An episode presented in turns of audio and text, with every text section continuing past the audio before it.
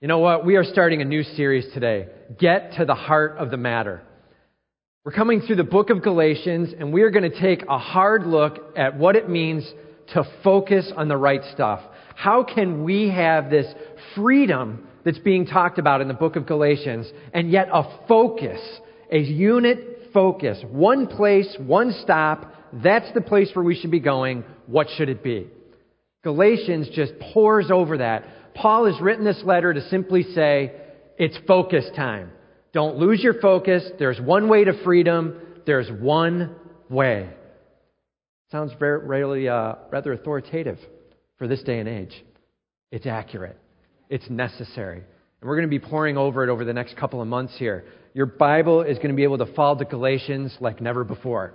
Because we're going to go verse by verse through the book of Galatians and just learn. How can our heart be on fire for Him? How can we have a heart that is absolutely on fire for Jesus Christ? That's what we're going after.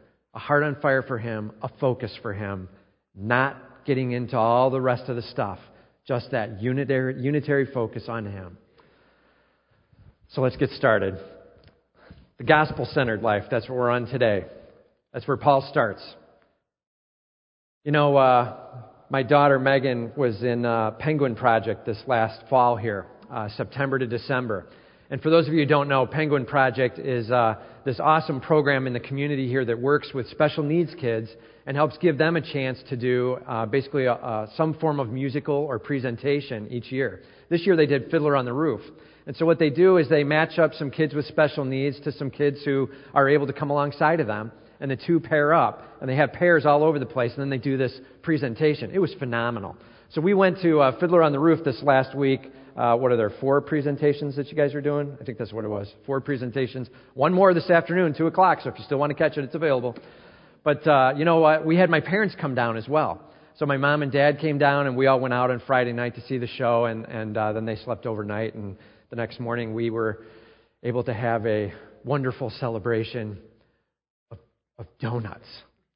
Do you know what I'm talking about? Like, it's one of those days where it was a late night, it was a great presentation, it was a great show, the kids did an awesome job, and so we get up the next morning and we have this, this awesomeness of chocolate icings and, and white frostings and, you know what I mean? And the donuts that are filled with stuff, and then the other donuts where there's a hole in them, and like, are you already hungry?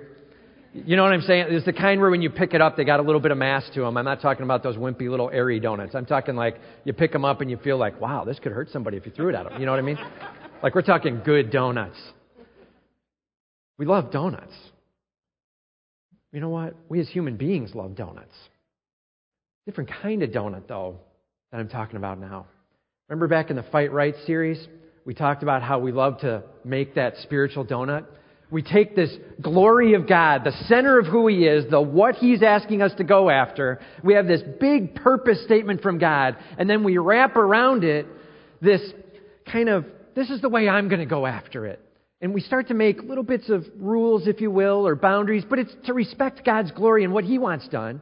And so we start setting up some things. And those things that wrap around it end up all of a sudden becoming more important to us than the center. And we more or less just reach in and grab the center and pull it out and drop it, and now it's just our stuff. You know, things like, I think it's super important that you dress up for church. I think you should wear suits and ties to church. Hey, that's not wrong. There's a lot of churches that love to do that, and a lot of people that love to do that. I actually have a Christmas suit on now. Like, it's not wrong to dress up, but you know what? All of a sudden we can say, why are we doing it? We're doing it to show a respect for God and a love for Him and lifting up who He is. And then all of a sudden we pull that out of the middle, forget the respect and glory thing. If you don't wear a tie, you're in sin. You see it? Like all of a sudden we became legalistic. We could do something like, you know, it's about uh, being able to be casual and, and make sure that we can reflect that Jesus Christ can be approached no matter how you are. And so, so we wear jeans to church and we can reflect it that way. And then all of a sudden, you're in sin if you're not reflecting the casual re- relationship with Jesus Christ. You know what I'm you see what I'm talking about? Like we can wrap some things around this God's glory, God's purpose, lift him up, and all of a sudden the thing that's wrapped around it becomes more important and boom, we made a donut. Be careful. We love to live those donuts. We love to live those little rules we've made up that we feel really comfortable with, and then we tell everybody else they're in sin if they're not living our donut. You know what I'm talking about? That's what Paul's writing about when he's writing to the book of Galatians. He's saying, hey, you made a donut. You got a problem. You lost the middle. You got an outer ring and it's worthless because the center is where it's all at. Get to the heart of the matter. You want to have a, a heart on fire for Christ? You better know what the center is. Because let me tell you, once you start eating the donut only, it dwindles fast. You start losing the purpose. You start losing the relationship. You start losing the joy. And everything starts fading. Get to the heart of the matter. We are basically going to be preaching an anti donut sermon series. Yes, we're against donuts, but spiritual donuts.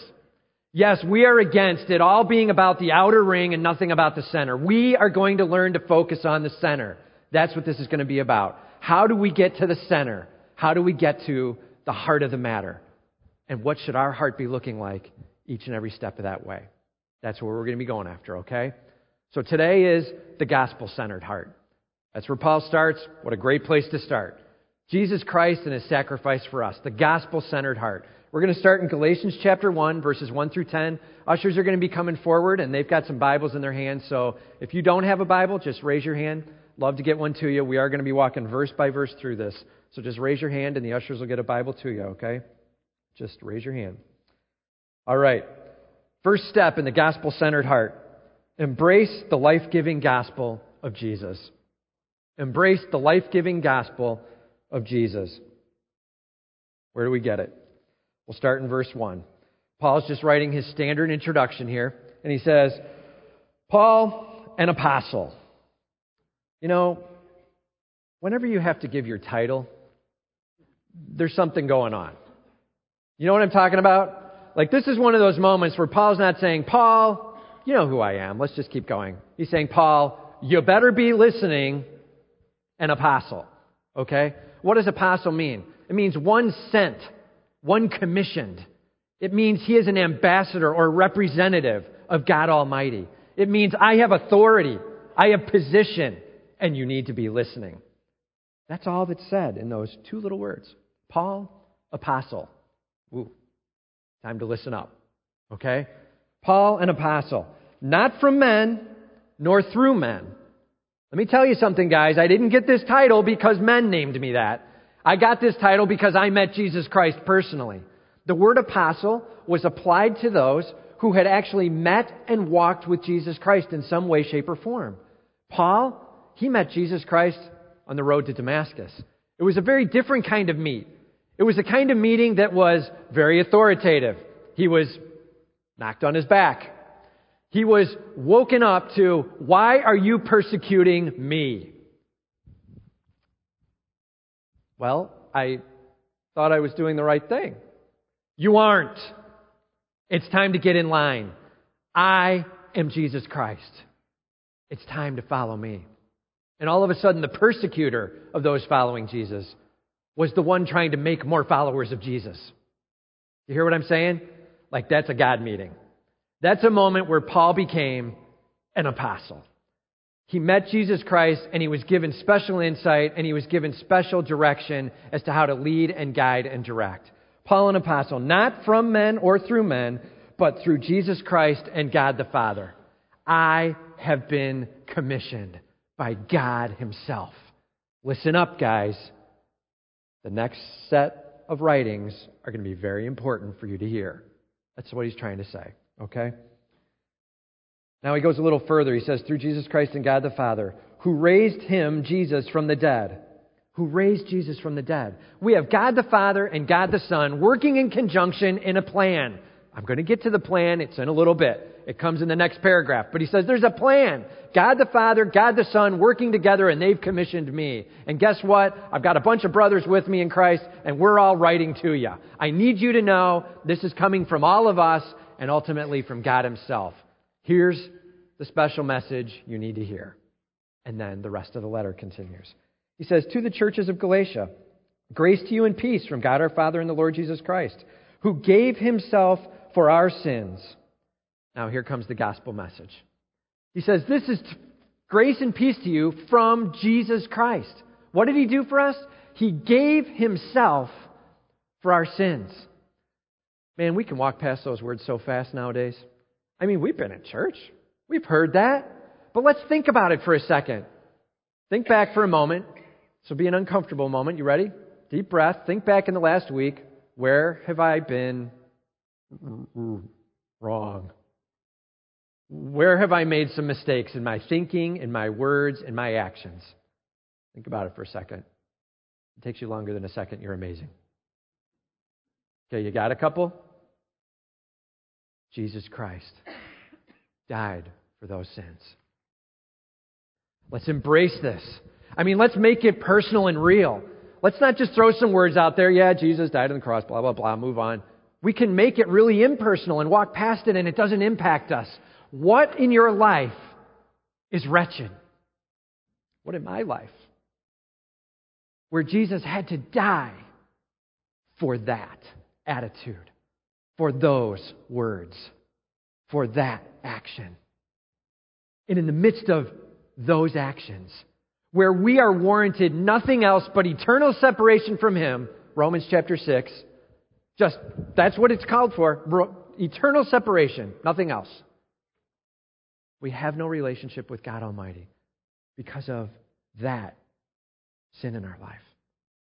And yet, God the Father, with an ultimate plan, says, Yes, my holiness demands eternal separation, but my love will be reaching out to establish relationship. And there will be no compromise. I will provide a replacement payment. I'm going to make available for you what's needed and what's called for. His shed blood on the cross for you and for me. Wow. Jesus Christ died for our sins. A replacement payment. The big word, propitiation. This idea of what I owed, I can't possibly make on my own, but He's making it for me. That is the center of the gospel message. He says, Who gave himself for our sins. Purpose. Why? To deliver us from the present evil age. This present evil age, this place of hurt, of pain, of fallenness, of junk, of every day when we wake up going, man, it's good, but it could be a lot better. There's pain all over the place. There's mistakes all over the place. This place is falling apart. Here's what blows me away. When we turn on the news, it's news that there's bad things going on. Did you notice that? I mean, have you ever turned on the news and they're like, it's amazing. There was a man who walked a woman across the street yesterday and helped her in the slippery ice. There was another amazing story of, you don't see those. Why aren't they telling the positive stories? Now that's news. Do you know what I'm saying? In this evil age, people actually working in a way that honors God, in a way that lifts people up, that helps out, that's news. It's falling apart. Yeah, no kidding. Right? News. Somehow we just like the sensationalistic negative. What we really should be looking for is hope. And that's what Jesus Christ brings. In this evil age, He's the news station you can turn to that's all about hope and change and better and future. That's what we're talking about. He's here to deliver us from this evil age. Don't get me wrong, that doesn't mean no pain. Boy, that can be mistranslated fast. It doesn't mean right here, right now, once I know Jesus, everything's going fine. What it means is we have a hope of an eternal future with Him, where we can be delivered forward from this place to a place of perfection with Him. And in the meantime, we've got a progress we're going to be going through with Him, a process that we're going to be moving along with Him. It's going to at times bring some pain because that's going to be that purifying factor in our lives. It's not about no pain. It's about growth with Him and an eventual no pain. Right? You with me? Okay, that's a big deal. He's delivering us from this evil age.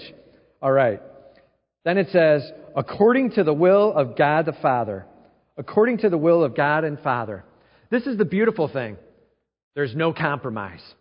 The sovereign God of the universe, reigning authority. And guess what? Absolutely, it aligns with His will. Did you know that every single thing that goes on in this universe aligns with His will? He will resist what He is not going to want to have happen. And what He allows to happen, He will work with. We have a sovereign God ruling authoritatively in this world.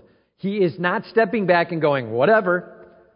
He is there, and everything is being sifted through His hand. There are times where we are going through pain we cannot understand. Know this your sovereign God has His arm around you and His sifting hand watching over. What's His purpose? You know what? We never exactly know, except that I can guarantee you this. He will be growing you through it, He will be showing more of His character through it, and He will be present. Our sovereign God at work in this world and at work in your life according to His will. That's a big phrase. God will not be thwarted. Hope. According to His will. And then it says, To whom be the glory forever and ever. To whom be the glory forever and ever. And then he signs it, Amen. Have you ever been writing a letter to a friend and you're writing along and all of a sudden you're like, that's just so awesome, I just have to say amen. And you type it in there? Does, does that happen to you? That hasn't really happened to me. But I'm telling you, as he's going along here, he's just getting so pumped up. He finally says, To him be the glory forever and ever. Amen. So be it. Now that's what it's about. Guess what he's saying? There's the center of your donut. That's the center. You better grab onto that. It's about His glory. It's about His will. It's about Him reigning. Now that's the center. You want to get to the heart of the matter? Look for the amens. You know what I'm talking about? Amen? All right. Right? It's where's the center? This is the center. God's glory, God's will, His character shown off in our lives and we are blown away and changed for a lifetime. Now that's hope. Now that's gospel. The good news of Jesus Christ is simply this that we have a God in his holiness and righteousness who is separate from us, different from us, other than us, because we come up short. We go after our own things in our own way. And Romans 3:23 talks real clearly about that airball, that shooting and coming up short. And as the holy, righteous God demands eternal payment, we are missing the mark. And yet, in his love and his righteousness, he comes together in this combination and he provides for us at the cross the replacement payment. Him stepping in for you and saying, My shed blood is available. Just ask. Just believe. Just lean on me. It's by grace through faith. Just lean on me, and I will wash you white as snow. Lean on me, and my righteousness will clothe you. Lean on me, and your name will be written in the Lamb's book of life. Lean on me, and you will be called a child of the Almighty King. Lean on me, and you will be a new creation. Lean on me. That's where life is. Lean on me. Trust in what I've done. Trust in my shed blood as a replacement payment for what you owe. Now that's hope. Amen? The gospel. You know, I wrote down here the gospel in four words. You ready? This is a nice little harvest thing that I'd heard when we were up in Naperville. The gospel in four words Jesus died for me. The gospel in four words. Write it down. Jesus died for me. Okay? Jesus died for me. The gospel in three words Him for me. Him for me. The gospel in two words, for those of you who are on the more heady side of life, loving theology substitutionary atonement. Right? It's this idea of His shed blood replacing what I owe. Substitutionary atonement, making it so we can have a relationship with Him. Substitutionary atonement. Two words. Him for me. Three words. Jesus died for me. Four words. The gospel. That's the gospel message. That's what's at the core of who we are. That's where our heart needs to be centered on the gospel. You know, we, uh, we lift up this gospel message we preach it. We're excited about it. We celebrate it. Last week we had about 400 and some gallons of water sitting right here. And we did some baptisms. We had 23 baptisms we did last week. I think it was uh, 11 or 12 in the first service and 10 in the second service. So, whatever that is. Maybe it was 13 in the first, whatever. We ended up with 23 total baptisms. And in that, we did some testimonies. Each person shared just a little bit. What was it that they came to know Christ through? How and when did you come to know Christ? A little bit of a story of how they came to find him. Some as adults, some as kids, some through some high school or college things, some through their parents, some through tough times in relationship that was blowing up, marriages that weren't going right, and the right people and the right neighbors and the right friends coming alongside. Tons of different stories going on. Got it work. And in each and every case, it came down to this trusting in what Jesus Christ did for them in his work on the cross. You know, we had uh, even one couple specifically that went through some marriage problems, and their statement as they came out the backside of those marriage struggles was this We found that we needed Jesus Christ as our Savior. Their phrase was, Now we have purpose. And both of them were saying the same thing. Now I have purpose. Now I know who I'm living for. Now I know where I'm going. Now I know what life's about. Purpose in Jesus Christ. Jesus died for me, Him for me. Substitutionary atonement. It's life changing. Amen? The baptism service was an awesome moment of celebrating, wasn't it? How many of you were there for it? Were you there? All right. Was that a good service or what? I mean, we had, yeah, let's, you know what? We had an awesome opportunity to hear some testimonies. And the neat part is, as pastors, we're just kind of along for the ride. And the testimonies were what the message was. And we just heard great dynamic moments. And then we were able to sing together and worship and celebrate while we were transitioning to the next group. And just an awesome sequence to be able to celebrate baptisms. God at work, embracing the gospel. Hear me on this. It's time to embrace the gospel. Here we go in 2010. My question for you is this Have you trusted Jesus Christ as your personal Savior? Have you? Need to answer it yes or no right now. If the answer is yes, great. Hang on just a second. If the answer is no, here's my question for you Do you want to have a moment, a time where you can put a stake in the ground, a date that you can claim? And today's a good date because it's 1 10 10. That's kind of easy to remember. It's a bunch of ones and zeros. 1 10 10. What about today being your day? The day that you commit your life to Jesus Christ, the day that you say, it's done for me walking on my own, it's done for me trying to get it done with my own works, my own efforts, I'm leaning on His shed blood and what He's done for me. Today's the day I'm giving myself over to Jesus Christ. Now's the moment. Maybe you're already have done that and you're sitting as a believer and you're saying, yeah, then what about me? Have you made a donut out of it? Have you started wrapping some other things around it that have become more important? And all of a sudden you're losing sight of the gospel center? Maybe this is the year we say it's time to get back to the basics. It's time to get back to a gospel centered living, a powerful living with our Savior. It's time to make that the number one thing in my life loving Him and thanking Him with all I've got. Here's what I'm going to ask us to do real quickly. Let's just bow our heads right here. If you're in a moment where you're saying, I don't even know what you're talking about, I, I want to establish this relationship with God, I don't know how. Here's a simple way. You can follow after me. It's not the magic of the words, it's not the magic of the prayer. It's, I really want to commit my life to Him, and He hears your heart in it. But just follow after me and say silently as I'm praying, okay? I'm going to pray a phrase. You pray the pray, phrase right after me silently to the Lord, just laying yourself out to Him. Here we go. Dear Heavenly Father, I am amazed with who you are. I know you call me to be perfect, but I'm not. I know the cost of being imperfect is eternal separation from you. Please forgive me for that sin please use Jesus' shed blood on the cross to replace what I owe. Him for me. Lord, I want to be your child. I give you my heart. I want to be cleansed, and I want to run hard after you.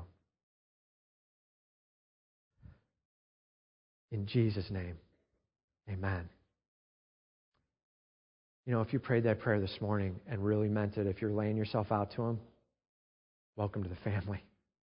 Your name is written in the book of life. You've become a child of God. You've become a new creation. These are all phrases in Scripture for what it means when we're accepting Him and just laying ourselves before Him. It's an adventure, it's a journey. We'd love to run it with you. Come and talk to me afterwards. Talk to Pastor Kent afterwards. We've got some stuff at the back on the information table. Just grab one of these. So, what's next? There's a, a little booklet that we put together, a little uh, kind of bag that we put together with some answers in there for you on next steps. It's important that we start this year embracing the gospel life. May we simply take this life giving truth of who Jesus is and make it our own and go hard after him. It's time. It's time to write some new news stories. My heart being changed for him from the inside out. Amen? It's time for us to be rocked by who he is. It's time for us to say, 2010 is going to be a celebration of who he is. May I no longer be in this kind of bored to tears hearing what this name Jesus thing, but may I now experience him alive in my life. I want to go after seeing him change me like I've never seen it before. I'm going after worshiping him. 2010. That's a pretty good plan. Next step to the gospel centered heart is not just embracing that gospel, that life giving gospel, but resist turning to an alternate gospel. Resist turning to an alternate gospel. You know, this church in Galatia that Paul wrote to, they heard that gospel message. They embraced that gospel message. They ran hard after Jesus Christ. They leaned upon him. They trusted in him. They were actually moving in a path with him. And yet, somebody got to him. He says, Paul says, I am astonished. That word means basically, I am taken aback. I am amazed. You, you could say, oh, that kind of thing. You know what I'm saying? Say it with me. Just say, oh. That's what he was. The first time somebody came in and said, I'm just telling you, that church in Galatia area, they went, oh, they went, uh, they went astray. They've gone their own way. They've decided to listen to some other junk. Paul goes, What? I'm astonished. I am amazed that you so quickly deserted him. So quickly. You know, it's not really known what this means here. It either means from the moment you were saved, it took but just a little bit of time and you were already off course. Could have meant that. Or it could have meant that as soon as you ran into the first bogus challenge to your truth, you immediately veered off. One way or another, there was this quickness to the falling away. There was this, you aren't standing on the truth. You aren't trusting in the thing that has saved you and changed you. You have left the miracle at work in you.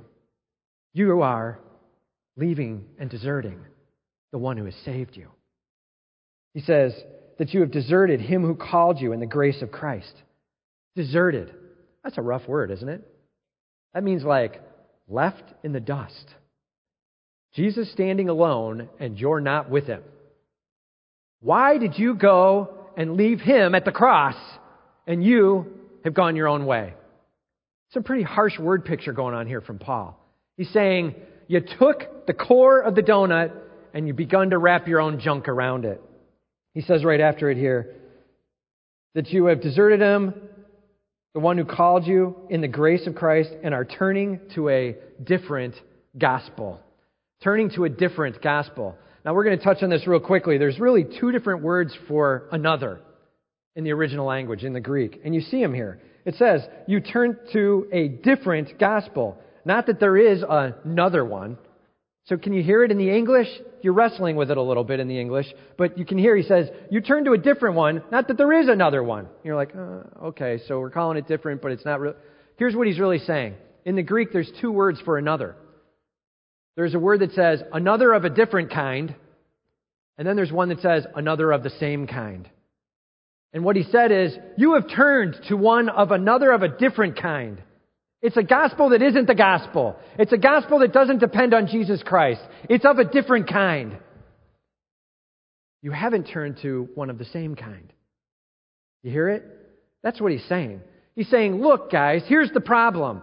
You have begun to go after, and we look into the history of it all, we find out there's these Judaizers. And what they're teaching is that you actually have to go back and begin to follow the law and become a Jew, or you actually can't become a believer. They actually started teaching things like if you're not circumcised, you're not following through with the law. If you don't follow through with the law, forget this whole salvation thing. All of a sudden, salvation is coming by works. You see in the donut getting built? What did they do? Gospel center. Salvation through Jesus Christ. And and they start wrapping around it some things that'll show us to be uniquely committed to him. That would be a good idea to show we're uniquely committed to him. And then they turn around and go, and if you don't do it, then, then the middle isn't even there for you. Really? Is that what it says in Scripture? No. You see, what they began to do is create a rules of self righteousness, a way of doing works to be saved, a way of adding some human things to do that would get you to a point of in good relationship with God. It's junk. They created a donut. They took the gospel center, wrapped some nice work around the outside of it, and then went to the middle, cut the gospel out, and said, Christ is second. It's actually this that's first. Follow the law. They got problems. And in the middle of that challenge, they're then dis- distracting and distorting. It says here, there is another one, but there are some who trouble you, these people coming in with these junk stories, and want to distort the gospel. You know, distort. This word literally means to take what was behind and put it in front, and take what is front and put it in behind. This twisting and making front be back and back be front. Isn't that exactly what they did? When they take the gospel center of Jesus dying on the cross for our sins and say, forget that, you got to follow these laws or else. They've all of a sudden made it about works. And in the middle of making it about works, I, I guess I just ask you this question today. Man, I hear it a lot. I, you know what? I did pretty good this week. I went to church twice. Or I've actually taken communion three times in the last two months to try to. I've actually confessed to other people. What? Do you see how we're beginning to list human actions when really we need to be saying, I've fallen on my knees before my Savior. And I've just said, Please forgive me. Wash me clean with your shed blood. May I just be with you. That's salvation. It's all about this. If we could say it in one word picture, think of it this way. You're moving along, and all of a sudden, right here, we put our faith and trust in Jesus Christ. Bam! That's where we're saved. Now, works start to look like a thank you offering. I'm amazed with who you are, Lord. I'm in awe of what you're doing. May I give back to you. It doesn't have anything to do with salvation. That's already done. I'm amazed with who you are. May I just thank you with the whole of who I am. Every time we serve in the church, every time we reach out to another one, every time we just do whatever it is we're called to do, it's a thank you offering, not a saving move. Do we get it? Let's not create the donut where we wrap it around and say, this is also now needed for saving. No, it's just needed to do a really good thank you. You see the difference? We're going to keep the main thing the main thing, and that's the end of it. It's the main thing. Trust in Jesus Christ with all you've got. We're done. That's what it takes to be saved. Now let me teach you how to be a really good thanker. It's get out there and serve. It's worship Him with all you've got. It's that complete discipleship worship, walk, work, and witness. And we do that as an unbelievable thank you offering back to Him. Not to be saved, but to say, I'm amazed that I am saved. Thank you, Lord, for what you're doing. That keeps us from making the donut. You see it? They didn't get it. And in the midst, Paul is saying to them, Stop making the donut. Get rid of this legalistic junk. You've wrapped the extras around the salvation gospel, and you're ruining the core. Because Jesus Christ's shed blood is fully sufficient and wholly only needed. And it is all. If we can say Christ is all I need, all I need is Christ alone, then we get it. If we say and, we just blew it. That's what he's trying to say. Do we get it? Protect. Respond. Be careful. Resist. Because there will be people coming in and wanting to add to the junk. Okay? It is not about the stacks of junk that we can bring in. It is about that core center that Jesus Christ provides for us. Be very careful. You know, we look here, it says, some who trouble you. This will bring great issue into our body. People will come in believing some really sad things. They will have come from churches that created unbelievably gorgeous donuts, and they tasted really good when they lived there. I'm just telling you, they're going to come in and they're going to have legalistic endeavors, and you might be one of them right now where you came from a church where the way you did things felt really good. You really liked the way you were living. But the reality is, there was a distortion that came into it. And all of a sudden, what you wear, whatever, these different things that come into play start to wrap around the salvation piece. You're in sin if you don't. Be very careful with it. It can cause great damage to the body. There is huge latitude for us to live as complete disciples, but there is one way. Amen? Amen? There is one way. Three ways you know you've been buying into or believing a distortion. This is not inspired, this is just three possible ways. Okay? Three possible ways. First of all, if you are not focusing on Jesus' work on the cross, if that's not the number one thing you list, you got a problem going on. When we're talking about salvation, that better be number one, and that's the end of it. Jesus' work on the cross. We start hearing people say, Well, I've done, well, I have, well, let me tell you what I think about. Problem. It's Jesus' work, not my work. Okay? So, number one way we know we bought into a distortion, we seem to put the word I in there instead of Jesus. It's Jesus' work. Number two, it leaves you with a sense of being demoralized. Whatever you're buying into and believing, whatever you're living, you're kind of going, I don't get it. It's driving me to depression. I'm, I'm completely hopeless. There's something not in alignment in your thinking. There's something distorted. It's something about who God is it's something about what God has promised.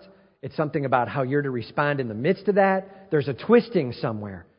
Are you looking for a God who's going to be a sugar daddy and everything's going to be awesome as long as you follow him? So as, if, you're, if you're running into a painful moment, I must not be following him. I must be in sin. Be careful. You might be, or you might be in a moment where God's saying it's growth time. He doesn't promise us a life of no pain. He promises us a life of growth and change the privilege of looking more like Him. If you're being demoralized, if you're being taken down a notch emotionally, trust me, something's distorted. Find it. Is it your view of God? Is it your view of circumstances and how they should go? Is it your view of rewards here on earth? Look for it. Something's being distorted. We've got to talk it through. If you need to talk it through, call. Pastor Steve, myself, Kent, we'd love to talk with you. That's got to be dealt with, okay? Number three, it leaves you wanting more. It's just not satisfying. You know, there's got to be something else. I'm telling you what, if, there, if you're saying there's got to be something else, you haven't met Jesus. If you're saying there's got to be something else, you're, you're trying to feed self. Have you ever gone to a buffet? It's all about food today. Have you ever gone to a buffet and you're like going through and you look at this gorgeous layout and you start taking stuff and it all tastes really good, right? And you're like, I could just keep eating forever. And you get partway in and now you start to feel sick. Do you know what I'm talking about? And you're like, man, I still haven't even gotten to the dessert bar. And so you go back for more anyway, because it's the American thing to do. So you go back and you're getting even more. And by the end of it, you don't have a very good feeling about the food you've eaten. Do you know what I'm talking about? You just went into this big self gratifying, pour it on, no matter how unhealthy it is, bring it in, self, self, me, me, and guess what? We end up sick on it. Same thing happens in life. If we're living life in a way that's all about self, look out. It's going to be un- ungratifying. It is going to leave you wanting more. Get back to the core basics. It's Jesus Christ, Him crucified, His glory, His will. It's going to really clean things up. You look at it and you go, that sounds oversimplified. I'm telling you, you watch life change when you take your job, your family, your friends, whatever it is you're talking about, and you say, what does Jesus Christ want? His glory, His will, His way. Boom, simplified. And man, is it rewarding. There is nothing like knowing that no matter what's going on around me, no matter what tornado's blowing, no matter what harsh winds are cutting in, no matter what pain is going on, this is exactly where He wants me. I'm learning, God. What do you want me to learn? It's tough stuff. I'm telling you, I've been through it. I know the deep pains we can go through loss of family members, harsh, harsh hurts, job losses, family that isn't doing the things they should be doing. I've seen it, I've been a part of it. It hurts. Trust Him. Stand in the middle of it and say, God, my truth will not be distorted. I will not buy the wrong gospel. I will not be moved to an alternate gospel. It is you, your will, your glory. I'm standing firm. Give me the strength, Lord. Please give me the strength. Now that's a plan. My question for you is this What is it for you that you're allowing to get distorted? What's the alternate gospel that's getting to you? Can be a tough one to diagnose, but you got to think it through. Are you allowing the truth of God's character and the truth of His plan here to be real in your life? It's time for us to run hard after Him with all we've got His will, His glory. So, first, embrace the gospel. Second, resist the alternate gospels. And last, real quickly, just deal with those bringing the false gospel. Paul's a little bit direct here. We'll just say it. He says, But even if we or an angel from heaven should preach to you a gospel contrary to the one we preach to you, let him be accursed.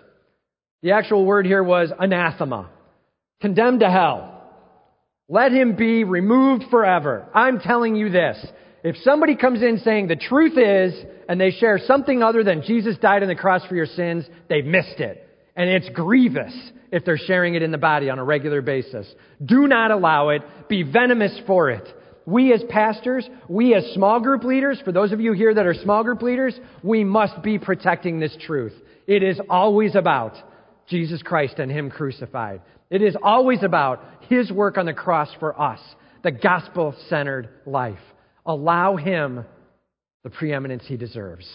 May we just give Him that. It says, even further than that, as we have said before, so now I say to you again if anyone is preaching to you a gospel contrary to the one you received, let him be accursed. If it's me that says it, the preacher, if it's the Apostle Paul, if it's angels, I don't care who, if they're saying something other than the gospel, it's done. That's what he's saying. The truth is the truth, and that's the end of it. There's an absolute truth, and we'll stick to it. Why? Because I am the Lord your God. I change not. Malachi 3 6. That's why. Because we serve a God that does not change. We have a gospel that will not change. We have a God that can be trusted. Amen? Now that's hope. It's lean on the gospel, live by the gospel, hold true to the gospel no matter what pressure's coming, no matter who's coming in. We will not be moved. That is where we stand. He says in the end, For I am now seeking the approval, for am I now seeking the approval of man or of God? Or am I trying to please man? If I were still trying to please man, I would not be a servant of Christ. He was a Pharisee. Lots of people liked him, thought pretty highly of him, but he turned to follow Christ. He's basically saying this you have a choice fear of man or fear of God. That's your choice. Am I going to worry about what others think of me? Or am I going to worry about what God thinks of me?